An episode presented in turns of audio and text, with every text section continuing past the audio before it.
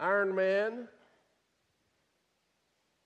Thor, the Incredible Hulk, Captain America, Hawkeye, Black Widow, and coming up, Quicksilver and Scarlet Witch. The countdown is on us. Two weeks till the Avengers, the Age of Ultron, comes out. Now, if you were one of those Avengers, which one would you be? You know, I've noticed that nobody ever wants to be the Incredible Hulk. Why is that? Big and green and angry. Not so much. Maybe some of you who are deer hunters that use a bow, you want to be Hawkeye, right? Make that perfect shot every time. But I think if you're like the first group, I think your predominant hero you'd want to be maybe would be Captain America, right? Or maybe some of you want to be Thor with those long flowing golden locks. Maybe you want to be Black Widow, although that name just doesn't sound very good. But you know, sometimes in life when we're facing difficulties, we wish we had superpowers, right? Sometimes as we read the Bible, we think that those people that we read of their stories, we think that they are superheroes. But I hope you've seen as we've journeyed through the story, only have three more weeks counting this week. If we've journeyed through the story, I hope you've seen that these are ordinary, normal people infused by a supernatural power. But these people were like you and I. These people had flaws. These people had problems. Everything didn't always go like they wanted it to. But because God worked in their life, and because even more, they opened themselves up to God working in their life, they were able to do life changing, world changing things. I want to say to you today uh, that you can be a world changer. You might say, Well, you don't know, I, I, I don't talk that well, or I don't have that important a position, or listen, if you change the person, one person, if you change the life of one person by your influence, by your witness, by your ministry, if you change the life, I'm talking about radically change that person from being all about me to all about Christ. If you take and change with your influence one person, then as that person lives and has a family following, there's going to be concentric circles of influence. Everyone in this room can be a world changer. How do we do that? We come today in our journey through the story of the life of Paul. Now, Paul was not always a Christian. In fact, as we meet Paul, his name was Saul. And Saul was trying to do everything he could to stamp out, to eradicate the church. In fact, we first see him at the stoning of Stephen in Acts chapter 6. He's standing there while the people are throwing rocks to kill Stephen, and he's egging them on. He wants nothing more than the church to be wiped out.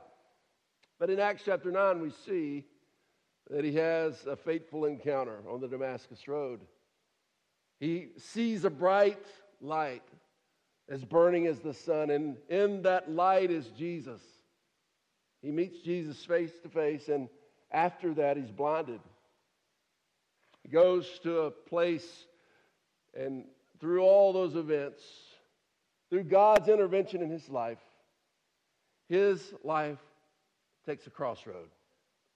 And he goes the way of giving his life for the mission of Jesus Christ. The same mission that I hold out for you today as a possible way for you to be a world changer is to be all about the mission. You see, from that moment on, Paul became about making and multiplying disciples of Jesus Christ, leading people to Jesus and equipping them to follow him. That is our mission statement. That's what we believe our lives should be about. That's what we believe should be the filter for the choices we make, for the investment of all the resources that we have our time, our energy, our spiritual gifts, our talents. This is a direction. This is a way to make a difference. Paul models for us four resources for world changing influence. Four world changing resources today I have for you, modeled by Paul. The first is this unstoppable commitment. Unstoppable commitment. Listen, forget the Energizer Bunny. Forget Wolverine. Forget Iron Man. The, the one who could not be stopped, though he faced much, and he, ordinary man that he is, not some fictional superhero character, ordinary person that he could be, he, he could not be stopped was the Apostle Paul. We read in 2 Corinthians chapter 11, I've worked much harder, been in prison more frequently, been flogged more severely, and been exposed to death again and again. Why was he in prison? Not because of some heinous crime, because he chose to put Jesus before the powers of the day. Five times I've received from the Jews the 40 lashes minus one. That is being beaten with a whip. Three times I was beaten with rods. Once I was pelted with stones. Three times I was shipwrecked. I spent a night and day in the open sea, constantly on the move. I've been in danger from rivers, in danger from bandits, in danger from my fellow Jews, in danger from Gentiles, in danger in the city, in danger in the country, in danger at sea, and in danger from false believers. I have labored and toiled and have often gone without sleep. I have known hunger and thirst and have often gone without food. I have been cold and naked. Any one of those statements might have tempted us to stop. But Paul would not be stopped. Paul had an unwavering, unstoppable commitment. His attitude was that I will overcome with the help of God. I will overcome. Some of us perhaps have faced challenges, trials because uh, we're a Christian. Maybe some of us have yet to experience those. But, friends, I, I think you see that Paul, as he faced these, uh, these challenges, these trials, he became not less committed, more committed. Sometimes I think perhaps what we need is in our life is persecution for Christ's sake. I think one of the greatest dangers to us making a world changing difference in our life is complacency. It's allowing ourselves to spend way too much of our time and energy and focus on things that really don't matter in the end, that really don't make much of a difference. Paul shows us a different way, doesn't he? Acts chapter 14. And then some Jews came from Antioch and Iconium and won the crowd over. They stoned Paul and dragged him outside the city, thinking he was dead. Now, listen, these people saw a lot of deaths by stoning. Thinking he was dead means he was within an inch of his life. But after the disciples had gathered around him, he got up, and if it had been me, went as far as he could get away. No, he got up and went back into the city. The next day, he and Barnabas left for Derbe. He went back into the city to finish his ministry, to finish what he started. He finished, he was committed to finish. I wonder today, what avenues, what doors are ajar in your life, in your ministry for Christ? What things have been started but not finished? How much does complacency, a lack of focus, a lack of mission keep us from doing what God needs us to do?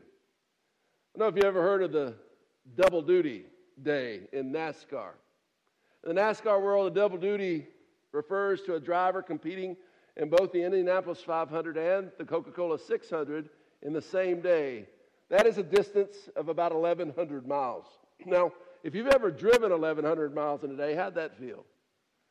Like you didn't want to wake up the next day, probably. It's amazing how driving wears you out like that. But now, amazing, uh, think about driving that at 180, 200 miles an hour.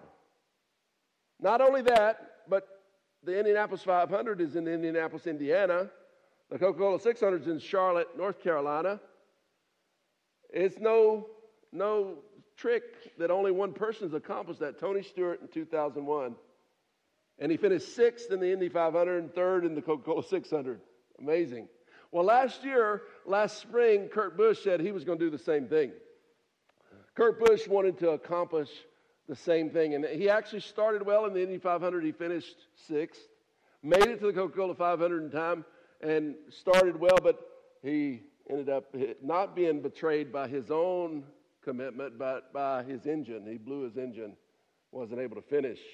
But what I wanted to bring that up to you is for this to read you what he, uh, to read to you what he said about why he was doing this. To me, I've always tried to challenge myself in motorsports and to be a student of all kinds of cars dirt tracks, road courses, super speedways, short track, open wheel, and of course our stock cars. He said, That's my love, my passion, and it's in my blood. And it's my chance to challenge myself, to do something physically and mentally as a driver, and to show how tough NASCAR drivers are. I think that shows us mission, that shows us commitment. And were it not for a balky engine, he might have accomplished something only been done once before. But as, as impressive as that is, I, I want you to understand that I think so oftentimes we invest our unwavering commitment to things that in the end don't matter that much. Yes, to him, racing means a lot. But what will it matter when the story of people's lives around him are done being written? What will your life matter? I think the testimony of what the difference of your life means to people around you will be in the things that you were committed to, the things that you were passionate about.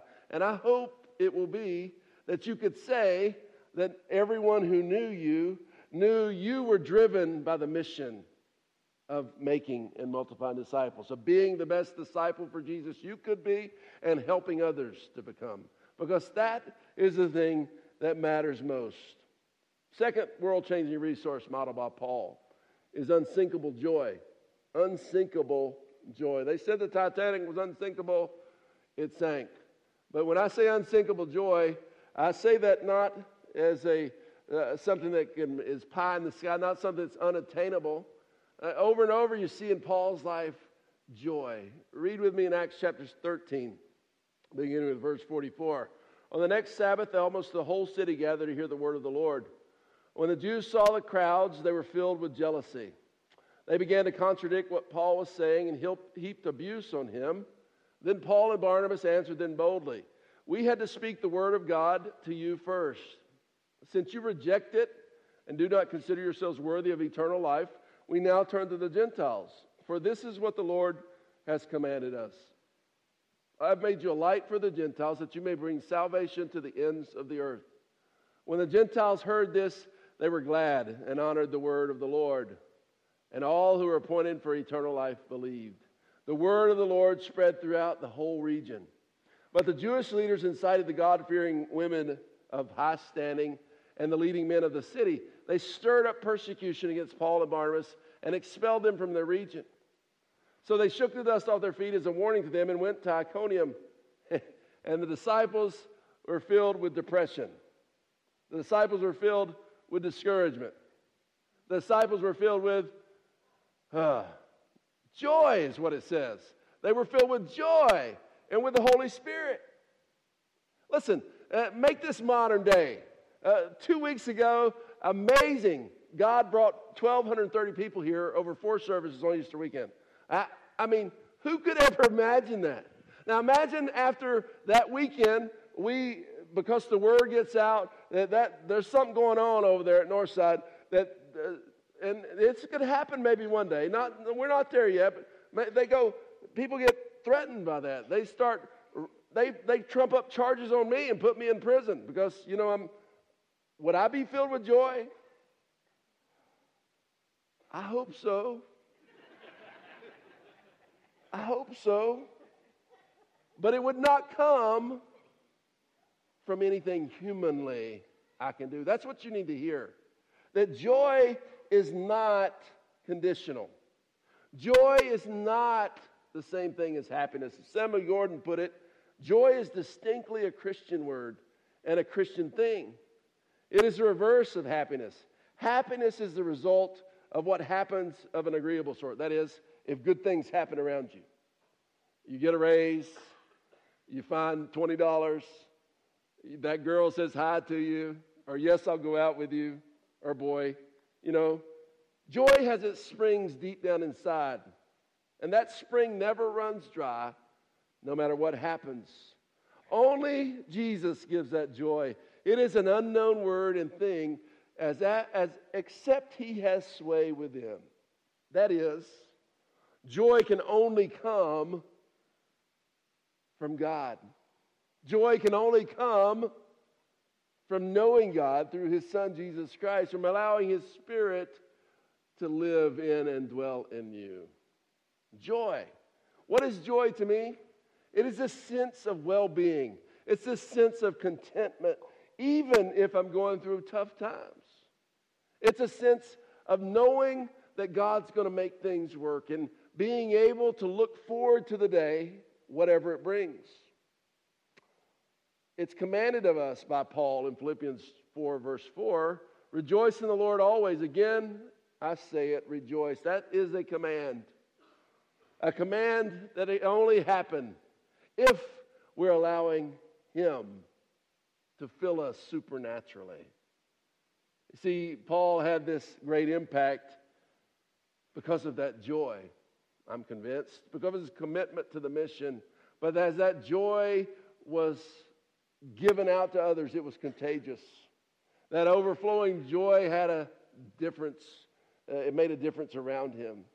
Imagine in your life if you could embrace this, if you could allow God to give you joy in the midst of hard times. Would that make a difference at work? If you could allow God to, to work and to fill you up with joy, even when things don't go your way at home, would that make a difference to your spouse? Would that make a difference to your children? Your parents? Yes. Yes. Rejoice in the Lord always. Again, I say it rejoice. God only can give us that supernatural joy. Third resource is unshakable trust. Unshakable trust. The story of Paul's life it was these three missionary journeys. Over half the book of Acts is devoted to the three missionary journeys. Paul taking the, the church he once tried to stamp out and planting it in city and region after region. Happened over 15 years. After that first missionary journey, things were going great. We read Acts 14 27. On arriving there, they gathered the church together reported all that God had done through them and how he opened a door of faith to the Gentiles. Not only were they now reaching people with a Jewish background, a Jewish heritage, but now they were reaching people maybe from a pagan background or no belief system or multi polytheistic people. Uh, God was moving and the church was growing, but they needed to go to new places. So Paul had an idea of where he should go. You read in Acts chapter 16. Uh, Paul and his companions traveled throughout the region of Phrygia and Galatia, having been kept by the Holy Spirit from preaching the word in the province of Asia. That's where Paul wanted to go. Now, listen, we have and make our own plans sometimes independently of God, uh, if we're honest, right? We, we make our plans because of the direction we want to go or the convenience and comfort of what we want. When they came to the border of Mysia, they tried to enter Bithynia, but the Spirit of Jesus would not allow them to, so they passed by Mysia and went down to Troas. During the night, Paul had a vision of a man of Macedonia standing and begging him, Come over to Macedonia and help us. Macedonia is toward Greece.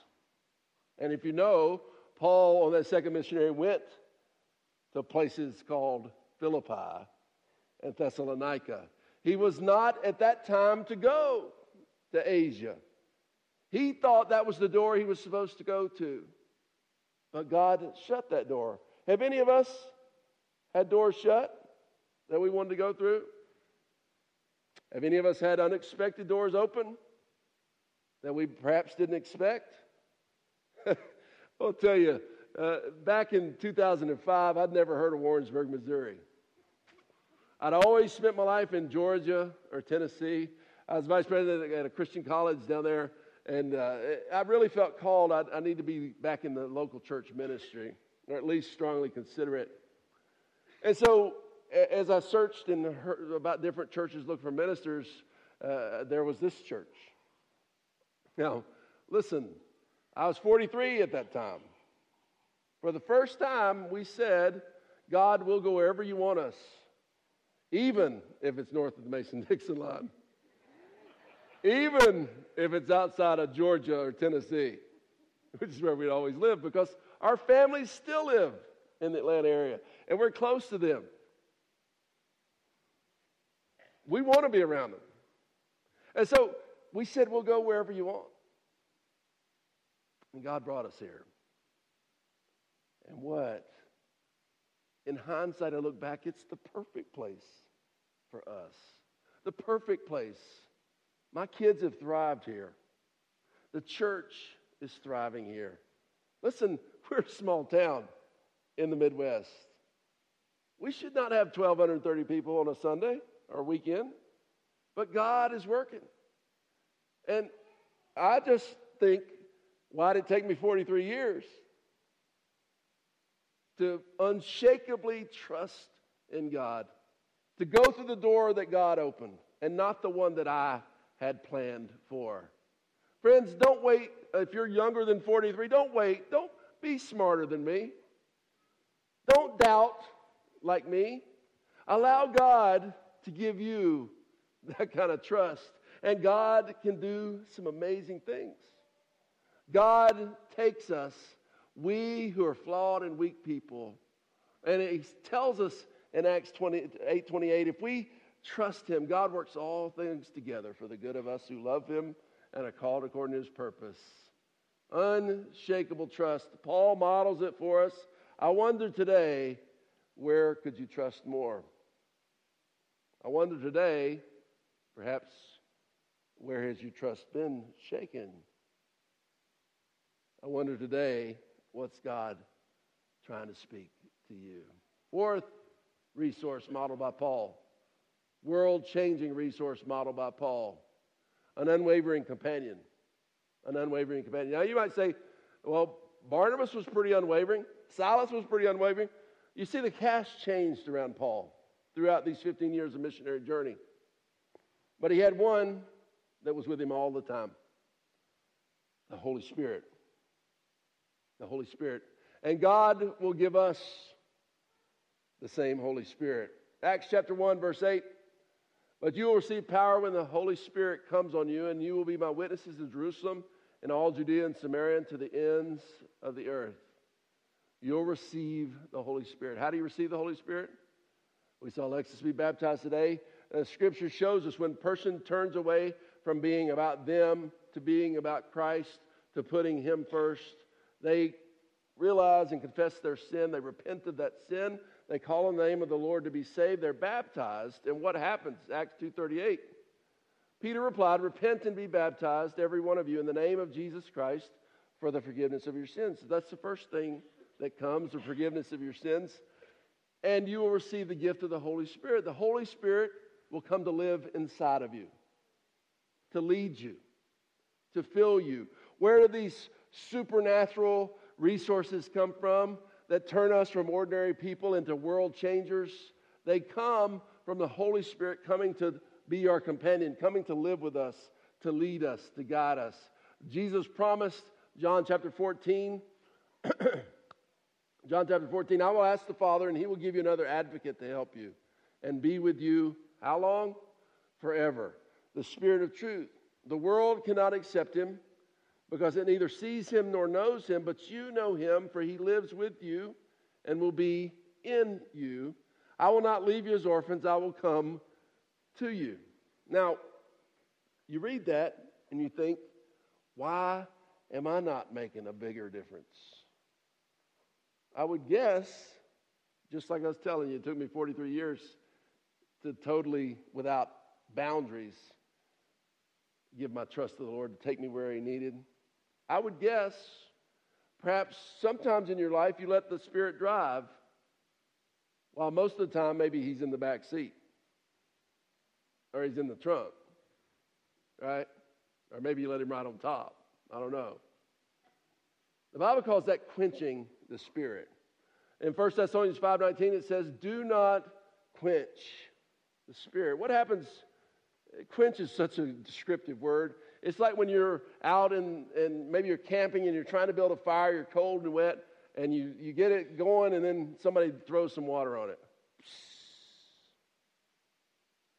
That, that's what happens in our life. The reason we don't make the impact, the reason we don't make the, the world changing difference so often in our life is because we let him drive for a little while, but then we want to, you know, you stay back there.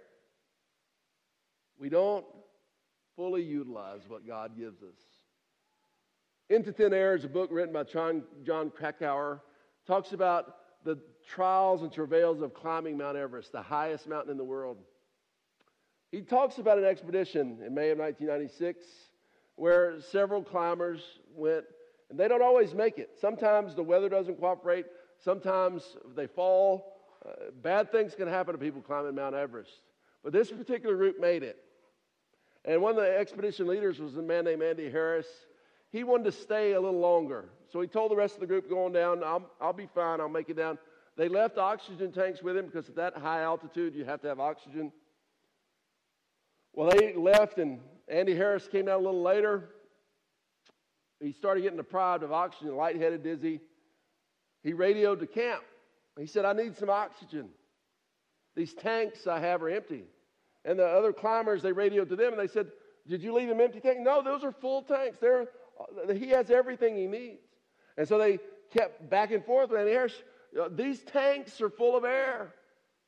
But see, when you get deprived of oxygen, it makes you not think correctly. It makes you not think right. And he kept saying, No, these are empty. Andy Harris has not been seen again. Body never found. He had all that he needed, and yet he wouldn't use it. I wonder today what plans and purposes does God have for you? And will you let Him drive? Will you go through the doors that He opens? Will you have unstoppable commitment? Will you rejoice even when hard times come? Will you trust Him no matter what? Will you allow His Spirit to be your unwavering companion? If so, I think there are life and world changers in this place. Father, as we think about these things today, I pray that we're not condemned, that guilt and shame are not our primary feelings. Instead, we see that you realize we're imperfect you realize we can lose focus, we can become complacent, but you're interested in changing us today. You're interested in taking us today to use us to make a difference. I pray today, Father, we're hearing your voice and we respond in Jesus' name. Amen. It's ministry time. If you have a decision to make, maybe to become a Christian like Alexis did earlier, maybe to join our church formally here We'd love to help you with that. But I think decision times before all of us. What kind of difference are you making? If you're not making the difference you think you should, why not? And how can you? This week, let's stand together and sing. If you have a decision, please come.